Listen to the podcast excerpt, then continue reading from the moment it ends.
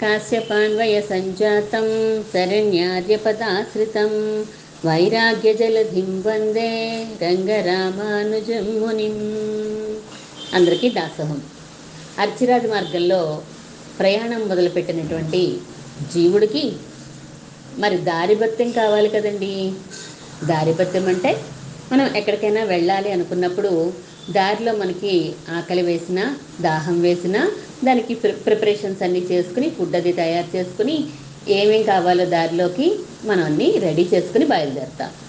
అలాగే మరి ఈ మార్గంలో ప్రయాణం చేసేటప్పుడు కూడా ఆయనకి దారిభత్యం ఏంటి అంటే హరినామ సంకీర్తనమే అని చెప్తున్నారు. తిరుక్కోవలూరుకు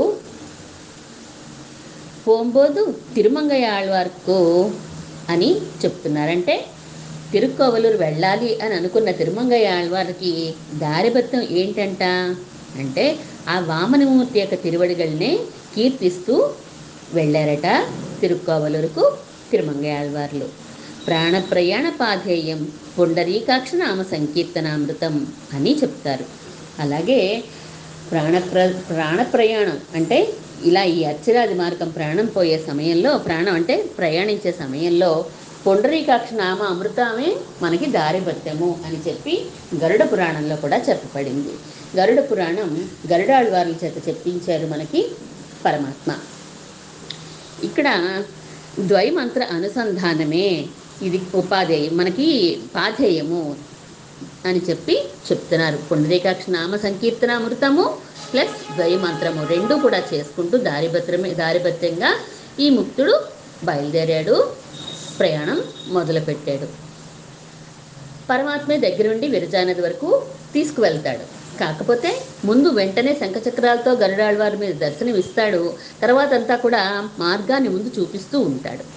ఎలా అయితే నమ్మాళ్వారిని కాలమేఘ పెరుమాళ్ళు దగ్గరుండి తీసుకువెళ్ళారో తుణయాకవు అంటారు అంటే సహాయభూతుడిగా వచ్చారో అలాగే మనకు కూడా పరమాత్మే తీసుకెళ్తాడు.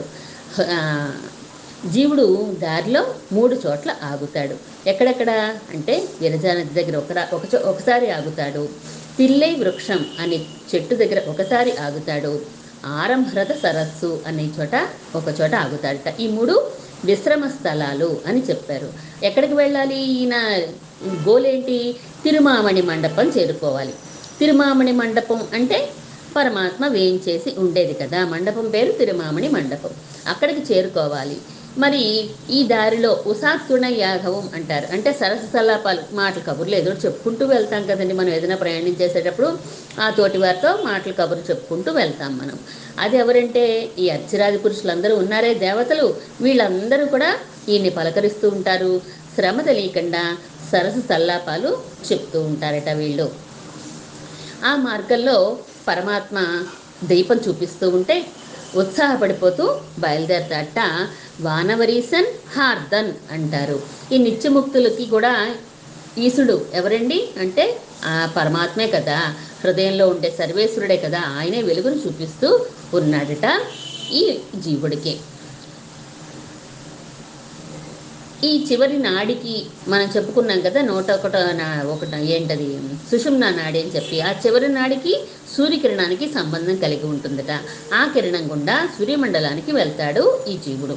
ఓంకారం అనే రథాన్ని ఎక్కి, ఆ రథం పేరేంటండి అంటే ప్రణవాకార విమానం అట అది.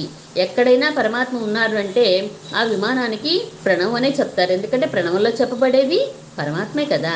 అందుకని ఆ ప్రణవాకార విమానాన్ని మనస్సు అనేది సారథ్యం చేస్తోందట ఆ విమానానికి. ఆయన అందులో ఉండి ఆ జీవుడు ఆ రథాన్ని అధిరోహించి బయలుదేరుతున్నాడు. కయ్యార్ సక్కరత్తు అని కయ్యార్ సక్కరత్తి నన్ను ఎల్లారు వడివు పుతుక్కణిక్కు మా పోలే ఓహో యుభూతి పుతుక్కణిత్తు అన్నారు.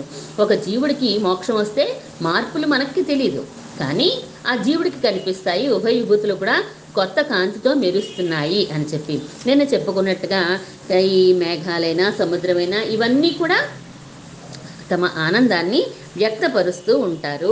ఆ జీ ఆ జీవులు వ్యక్తపరుస్తారు సారీ ఆ ప్రకృతి వ్యక్తపరుస్తుంది. ఆయా దేవతలు ఆ లోకాల్లో ఉండే దేవతలు కూడా తమ ఆనందాన్ని స్వాగతం చెప్తూ పెద్ద పెద్ద అరటి చెట్లను అటు చెట్టు అటు ఇటు నాటి స్వాగతం చెప్తూ ఉంటారట. తోరణాలతోటి పూర్ణ పూర్ణ కుంభాలతోటి కూడా స్వాగతం పలుకుతూ ఉంటారు ఈ జీవులకి జీవుడికి అందరూ కూడాను. ఇంకా జీవుడు రథాన్ని ఎక్కే వెళ్లే మార్గంలో అగ్నిదేవుడు వస్తాడు. దేవతలు చిన్నవాడెవరు? అగ్ని కదా. పెద్దవాడంటే గొప్పవాడు విష్ణువే. పరమాత్మే అయినా కూడా విష్ణువుగా వచ్చి దేవతలలో ఒకడిగా వచ్చి తాను అవతరించాడు. కృప అనుగుణంగా వచ్చాడు ఆయన. దేవతలలో ఒకరిగా ఎవరు వచ్చారంటే కృప అనుగుణంగా వచ్చారు. బ్రహ్మైనా రుద్రుడైనా ఇంద్రుడైనా వారు కర్మ అనుగుణంగా వారు వస్తారు. వారు చేసుకున్న పుణ్యాన్ని బట్టి వారికి వారికి ఉన్న గుణాన్ని బట్టి, అంటే రజోగుణమా తమో గుణ, దాన్ని బట్టి ఆయన వారికి పోస్టులు ఇస్తూ ఉంటాడు. పరమాత్మ ఏ పోస్టుకి ఏ గుణం ఉన్నవారు సరిపోతారో చూసుకుంటాడు. చూసుకుని దాన్ని బట్టి వారికి అలాట్ చేస్తాడనమాట. సృష్టించాలనుకోండి, ఏముండాలి అంటే రజోగుణం ఉండాలి.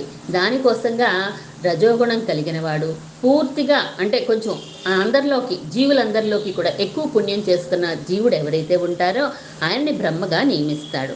తమో గుణం కలిగిన వాడిని, నెక్స్ట్ పుణ్యం చేసుకున్న వాళ్ళని చూసి రుద్రుడిగా అపాయింట్ చేస్తాడు ఆ బ్రహ్మాండానికి.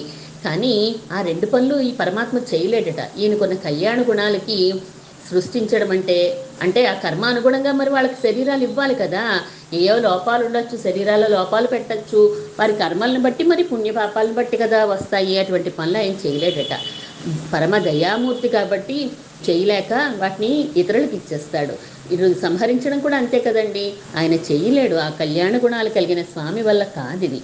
అందువలన ఆయా పనులు వాళ్ళకి ఇచ్చేసి, అమ్మా నేను రక్షణ ఒకటే నా దగ్గర ఉంచుకుంటానండి, నేను రక్షించకుండా ఉండలేను నేను, అందుకని చెప్పి అలా అలాట్ చేస్తాట. కాల్చే గుణం కలవారికి అగ్ని పదవిస్తాట. దయాగుణ దయాగుణం కలిగిన వారు కొంతమంది చూసి వర్షం అది దేవతని చేస్తాడట. అలా పుణ్యాలను బట్టి చేస్తూ ఉంటాడు. కానీ అందరిలోనూ అంతర్యామిగా మాత్రం తానే ఉండి కాపాడుతూ ఉంటాడు. ఇలా జీవుల్ని కాపాడితేనే ఆయనకి ఆనందం ఉంటుంది కాబట్టి రక్షణ కార్యం మాత్రం ఆయనే ఉంచుకున్నాడు కదా. ఏ అహహ అని సారీ ఆరోహణ క్రమంలో ఒకరికన్నా ఒకరు గొప్పవారు కదా. లోకంలోకి లోకాలన్నీ దాటుతున్నాడు ఈ జీవుడు. అగ్నితో మొదలు పెట్టుకుని ఆ అగ్ని తర్వాత అహస్సులోకము అని అనుకున్నాము. ఆ అహస్సులోకం అంటే పగలు, కాంతి. ఆ పగలని నడిపించే దేవత ఎవరైతే, పగటికి అధిష్టాన దేవత ఎవరైతే ఉంటారో వారు ఎదురు వచ్చి కొంత దూరం నడిపిస్తారు. తర్వాత శుక్ల పక్ష అధిష్టాన దేవత వచ్చి ఇంకొంత దూరం, అంటే ఆయా లోకం చివరి హద్దు వరకు వాళ్ళు వస్తారు. ఆ లోకానికి ఫస్ట్లో ఎదుర్కొను ఎదుర్కొంటారు ఆ జీవుణ్ణి. ఆ తర్వాత నెక్స్ట్ లోక ఆ లోకం చివరి వరకు వెళ్ళాక నెక్స్ట్ లోక అధిపతికి ఈ జీవుడిని హ్యాండ్ ఓవర్ చేసేస్తూ ఉంటారన్నమాట. ఒక కలెక్టర్ వచ్చారనుకోండి, చూడండి ప్రోటోకాల్ ఉంటుంది కదా. ఆ కలెక్టరు ఆ జిల్లా ఫస్ట్లో పిఎం వస్తే పిఎం, సీఎం వస్తే సీఎంని రిసీవ్ చేసుకుంటారు. వారి జిల్లా పరిధి వరకు ఆయన వెళ్తారు. అక్కడ మళ్ళీ నెక్స్ట్ జిల్లా కలెక్టర్కి అప్పచెప్పేస్తూ ఉంటారు. అలాగే ఈ జీవుడిని కూడా ఒక లోకం నుంచి ఒక లోకానికి అలా తీసుకుని వెళ్తున్నారు వీళ్ళందరూ కూడాను. తర్వాత తర్వా సూర్యమండలంలోకి ప్రవేశిస్తాడు. ఆ తర్వాత చంద్రమండలంలోకి చేరతాడు. ముందుగానే చెప్పారు కదా, భగవంతుడు ఆజ్ఞాపించాడు కదా అందరినీ, వైదిక ప్రక్రియ ఏదైతే ఉందో అలాగే సత్కరించండి అని చెప్పాడు కదా. అందువలన వారి చేత కూడా సత్కరించబడతాట. గ్రహాలు, నక్షత్రాలు, తారలు, వీళ్ళందరూ కూడా నక్షత్రాధిపతి ఎవరు? చంద్రుడు కదా. అందువలన ఆ చంద్రుడి చేత కూడా సత్కరింపబడతాడు. పూలు చల్లుతారు, దండలు వేస్తారు. ఆ లోకం చివరి వరకు వాళ్ళు వస్తారు. ఇప్పుడు దాకా నిత్యసూరులో ఒకరు అమానవుడు అని ఆయన, అమానవుడు అంటే మానవుడు కానివాడు అని నిత్యసూరులో ఒక ఆయన, ఎవరైతే పరమాత్మ చేత ఆజ్ఞాపించబడతారో ఆయన పరమాత్మను చేరే వరకు కూడా ఈ జీవుడితో తోడుంటారట. ఇక్కడైతే ఈ విరజకి యువతలైతే ఒక దేవత ఉంటాడు కూడాను, అక్కడైతే ఒక నిత్యసూరులు కూడా ఉంటారు. వారు అమానవులు అన్నారు. దేవతలంతా విరజానది ముందు వరకు తోడొస్తారు. కానీ ఆ తర్వాత మాత్రం ఆయన వచ్చేస్తాడు. ఆ మానవుడు దారి చూపిస్తూ ఉండగా వర్ణలోకాన్ని దాటుతాడు, వాయువులోకాన్ని దాటుతాడు. ఆ తర్వాత ఇంద్రలోకం, ఆ తర్వాత బ్రహ్మలోకం వరకు దాటిపోయి అనేక అండాలు ఉంటాయి కదండి. ఒక్కో అండాన్ని ఒక్కో బ్రహ్మ కదా, ఆ అండాన్ని దాటి బయటకు వచ్చేస్తాడు. వచ్చేసి ఆ అండ కటాహం అంతా కూడా దాటిపోయాక సప్తావరణలు దాటిపోయి, మనం చెప్పుకున్నాం కదా భూమి చుట్టూ నీరుంటుందని, అలా ఆ నీరు చుట్టూ మళ్ళీ ఇంకా మిగతా ఆవరణలన్నీ వాయువు అగ్ని అన్ని ఆవరణలు ఉంటాయని మనం చెప్పుకున్నాం. ఈ ఆవరణలన్నీ దాటుకుంటూ వెళ్ళిపోతాడు జీవుడు. మూల ప్రకృతి ఉంటుంది. ఆ మూల ప్రకృతి దాటి వెళ్ళిపోతాడు. ఈ అండాలన్నీ తమస్సులో కదా అండ మూల ప్రకృతిలో తేలియాడుతూ ఉంటాయి, రసగుల్లాలు జ్యూస్లో తేలియాడుతున్నట్టు అని చెప్పుకున్నాం. అలాగే ఈ మూల ప్రకృతిని దాటుతాడట. ఒకసారి భగవద్గీతలో ఒక చిన్న కథ వస్తుంది. లక్ష్మీదేవికి పరమాత్మని చూడాలి అని అనిపించిందట కృష్ణ పరమాత్మగా ఉన్నప్పుడు.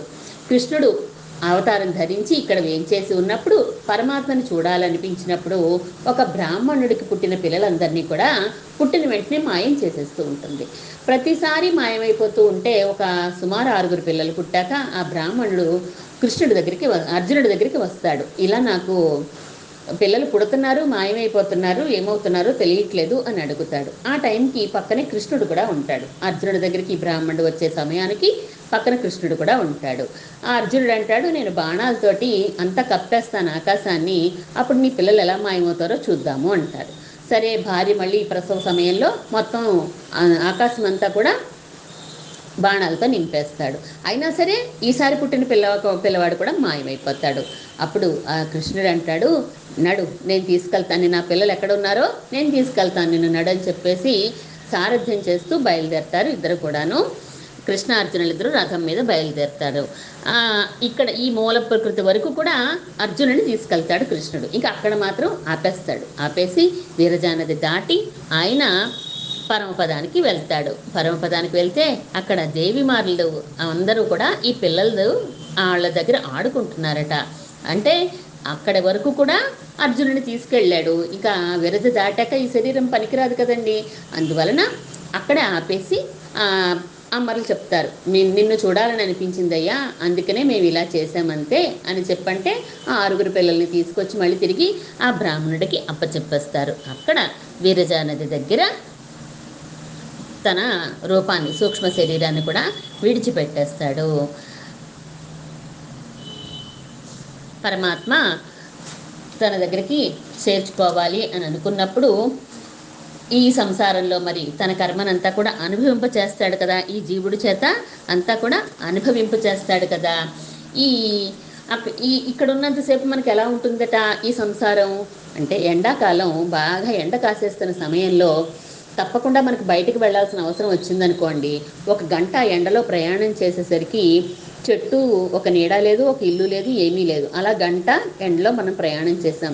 తర్వాత ఒక పెద్ద మర్రి చెట్టు వచ్చిందనుకోండి, అమ్మయ్య అని చెప్పేసి ఆ చెట్టు నీడకి వెళ్ళి మనం విశ్రాంతి తీసుకుంటాం కదా, ఎంతో హాయిగా అనిపిస్తుంది. ఆ చెట్టు నీడ మనకి ఆ సుఖాన్ని ఇస్తుంది, మనకి ఆ ఎండ వేడి నుంచి సుఖాన్ని ఇస్తుంది కదా. అలా ఉంటుంది చెట్టు నీడకు వెళ్తే. కానీ అదే చెట్టు నీడ శీతాకాలం వెళ్ళి నుంచున్నాం అనుకోండి, మనకి చలి వచ్చేస్తుంది. అలాగే కానీ పరమాత్మ అనే చెట్టు ఎలా ఉంటుందట అంటే, వాసుదేవ తరుఛాయ నాతి సీత నా ఘర్మద అంటారు. నా అతి సీత నా అతి ఘర్మద. ఘర్మద అంటే వేడి కదా. ఘర్మకాలత్తిలే ఆదిత్య కిరణత్తాలే తప్తనానవన్ మజల్ నిజల్ మరత్తై పత్తి ఇళైపారు మా పోలే అని అంటున్నారంటే, వేసవకాలంలో ఈ ఎండ వేడి చేత తప్తుడైపోయేటువంటి జీ వాడికి ఈ నీడనిచ్చే చెట్టు దొరికితే ఎంత ఆనందంగా ఉంటుందో, శ్రమ తీరుతుందో. అలాగా పరమాత్మ వాసుదేవత రుచ్ఛాయ, వాసుదేవుడు అనేటువంటి నీడనిచ్చే చెట్టుని చేరిపోతే కనుక, ఆయన నీడలోకి మనం వెళ్ళిపోతే, ఆయన ఒద్దుకలోకి మనం వెళ్ళిపోతే, నా అతి సీత నా అతి కర్మద, అతి శీతలము ఉండదు, అంటే అతి చల్లదనము ఉండదు, అతి వేడి ఉండదు, చక్కగా వెచ్చగా మనకి హాయిగా ఉంటుంది. అందుకని అటువంటి వాసుదేవుడి తరుఛాయలోకి మీరు వెళ్ళిపోండి అని చెప్తున్నారన్నమాట. గరుడ ఆళ్వార్లు గరుడ పురాణాన్ని పరమాత్మ ఆజ్ఞతచ్చి చెప్పారు అని చెప్పుకున్నాం కదా. అప్పుడు ఆ గరుడ పురాణంలో నరకం అంటే ఎలా ఉంటుందో అంతా కూడా వర్ణన ఉంటుంది. ఎలా ఉంటుందట అంటే, మార్గం అంతా కూడా వింటే మనకి చెమటలు బట్టి వణుకొచ్చేస్తుంది. ఎవరైనా పరంపదించారనుకోండి, అర్చిరాది మార్గాన్ని చెప్తారు ఆ ఇంట్లో. అర్చిరాది మార్గం వింటే కనుక కొంత ఉపశమనం కలుగుతుంది, మనకి పోయిన వారిని గురించిన బాధ కొంచెం తగ్గుతుంది అని చెప్పి అచ్చిరాది మార్గాన్ని చెప్పించుకుంటాం. ఓహో, ఇప్పుడు వెళ్ళిపోయిన జీవుడు అంటే మన తాతగారు అవ్వచ్చు, మా అమ్మగారు అవ్వచ్చు, లేదా ఇంకొకళ్ళు ఇంకొకళ్ళు అవ్వచ్చు, వాళ్ళందరూ ఇంత మంచి మార్గంలో వెళ్ళారా, పరమాత్మ దగ్గరికి చేరుకున్నారా అని మనకి ఎవరైనా పోయిన సమయంలో వైరాగ్యం ఉంటుంది కదండి, శ్మశాన వైరాగ్యం అని అంటూ ఉంటారు. మూడు వైరాగ్యాలు: ప్రసవ ప్రసూతి వైరాగ్యం, శ్మశాన వైరాగ్యం అని చెప్పేసి మూడు రకాల వైరాగ్యాలు చెప్పుకుంటాం కదా మనం. అలాగే పురాణ వైరాగ్యం, మూడు వైరాగ్యాల్లోనూ శ్మశాన వైరాగ్యం అంటే ఎవరైనా పోయినప్పుడు మనం చాలా బాధలో ఉంటాం కాబట్టి ఏదైనా ఒక విషయం చెప్పారనుకోండి ఎవరైనా, మనకి వినాలి అనిపిస్తుంది, చెయ్యాలి అనిపిస్తుంది, మనసు కొంచెమైనా మెత్తగా ఉంటుంది ఆ సమయంలో. అందువలన మనకి అది మనసుకి ఎక్కుతుంది మాట చెప్పిన విషయం. అందువల్ల స్మ శ్మశాన వైరాగ్యం అన్నప్పుడు అంటే పరమాత్మ, ఎవరైనా దూరం అయినప్పుడు పరమాత్మ గురించిన విని కథలు విని ఆ పరమాత్మ యొక్క గొప్పతనాన్ని విని మనము ఆ జీవుడు ఇలాంటి మార్గంలో వెళ్ళాడు అని తెలుసుకుంటే గనక మిగిలిన వారికి కూడా ఉపశమనం ఉంటుంది, మీ తెలియని వారు ఆ మార్గంలో వెళ్ళాలి అని అనుకోవచ్చు అని చెప్పి అర్చరాదిని చెప్పించుకుంటూ ఉంటారు. మరి ఆ అర్చరాది అటువంటి సమయంలో చెప్పే గ్రంథం కదా, మనం ఇలా ఇప్పుడు చెప్పుకోవచ్చా అంటే చెప్పుకోవచ్చు. మనం ప్రతిరోజు కూడా పొద్దున లేవగానే నిత్య అనుసంధానంగా చేసేసారు కదా మనకు అర్చరాదిని, రెండు శ్లోకాల్లోనే చెప్పచ్చు గాక. కానీ మనం ప్రతిరోజు అర్చరాదిని పొద్దునే చదివేసుకుంటున్నాం కదా మనము. ఇదేదో ఎవరైనా చనిపోతే పెట్టే గ్రంథం భగవద్గీతని తయారు చేసేసినట్టుగా కాదు ఇది. అర్చరాది అంటే ఇప్పటి నుంచి మనకి తలుచుకుంటేనే ఆనందం వస్తుంది, ఇంత ఆనందాన్ని మనం పొందబోతున్నామా అని ఆనందం వస్తుంది. మరి ఆ ఆ మార్గాన్ని పొందితే ఇంకెంత ఆనందం ఉంటుంది కనుక మరి అది తెలుసుకుంటేనే కదా మనం చేరాలని అనుకుంటాం. ఆనందం ఉందని తెలిస్తే మనం ప్రయత్నం చేస్తాం అది పొందాలని. అదే అది ఒక పదార్థం, అలాంటి దారి ఒకటి ఉందని తెలియకపోతే మనం దాన్ని ఇంకా అనుభవించే ప్రయత్నం చెయ్యనే చెయ్యం. కాబట్టి అర్చనాది మార్గాన్ని తప్పనిసరిగా తెలుసుకోవాలి అని అష్టాదశ రహస్యాల్లో ఒక రహస్యంగా చేసేసారు మనకి పెళ్ళేలోకాచార్య స్వామివారు. మనకి నరకలోకం ఎలా ఉంటుందో ఆ గరుడ పురాణం చదువుతుంటే అందులో చెప్తారన్నమాట. యమభటులు తాళ్లతో మన దవడకి కుక్కు వేసి లాగేస్తూ ఉంటారట. ఇంకో పక్క భార్యాపిల్లలు ఎలా ఉన్నారో అనే మానసిక వేదన లాగేసినట్టు లాగేస్తూ ఉంటుందట. రాళ్లతో కొడుతూ ఉంటారట. తొడైవజి నాయకళ్ళు అంటారు. ఈ తొడని కుక్కలు కరుస్తూ ఉంటాయట. శక్తి, శంఖం, తోమరం, బాణం, శూలం మొదలైన ఆయుధాలన్నిటితోటి మనల్ని బాధ పెట్టేస్తూ ఉంటారట. పులి పులిలా ఉన్నటువంటి రాక్షసులందరికీ కూడా ఈ జీవుడు ఎవరైతే నరకంలో ఉన్నాడో జీవుడు అతడు ఆహారం అయిపోతూ ఉంటాడట.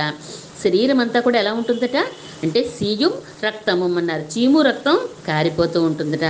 ఆకలి, దాహం పెరిగిపోతూ ఉంటాయి. కానీ అక్కడ ఉన్న భటులను అడిగితే వాళ్ళేమీ ఇవ్వనే ఇవ్వరు.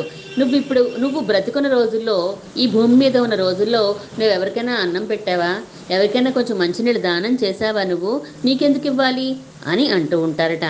అంతేకాకుండా ఉతడం అంటారు అంటే దవడ పళ్ళు చితికిపోయేలా కొడుతూ ఉంటారట. ముక్కు ముఖం ఒకటైపోయేలా అంటారు చూడండి.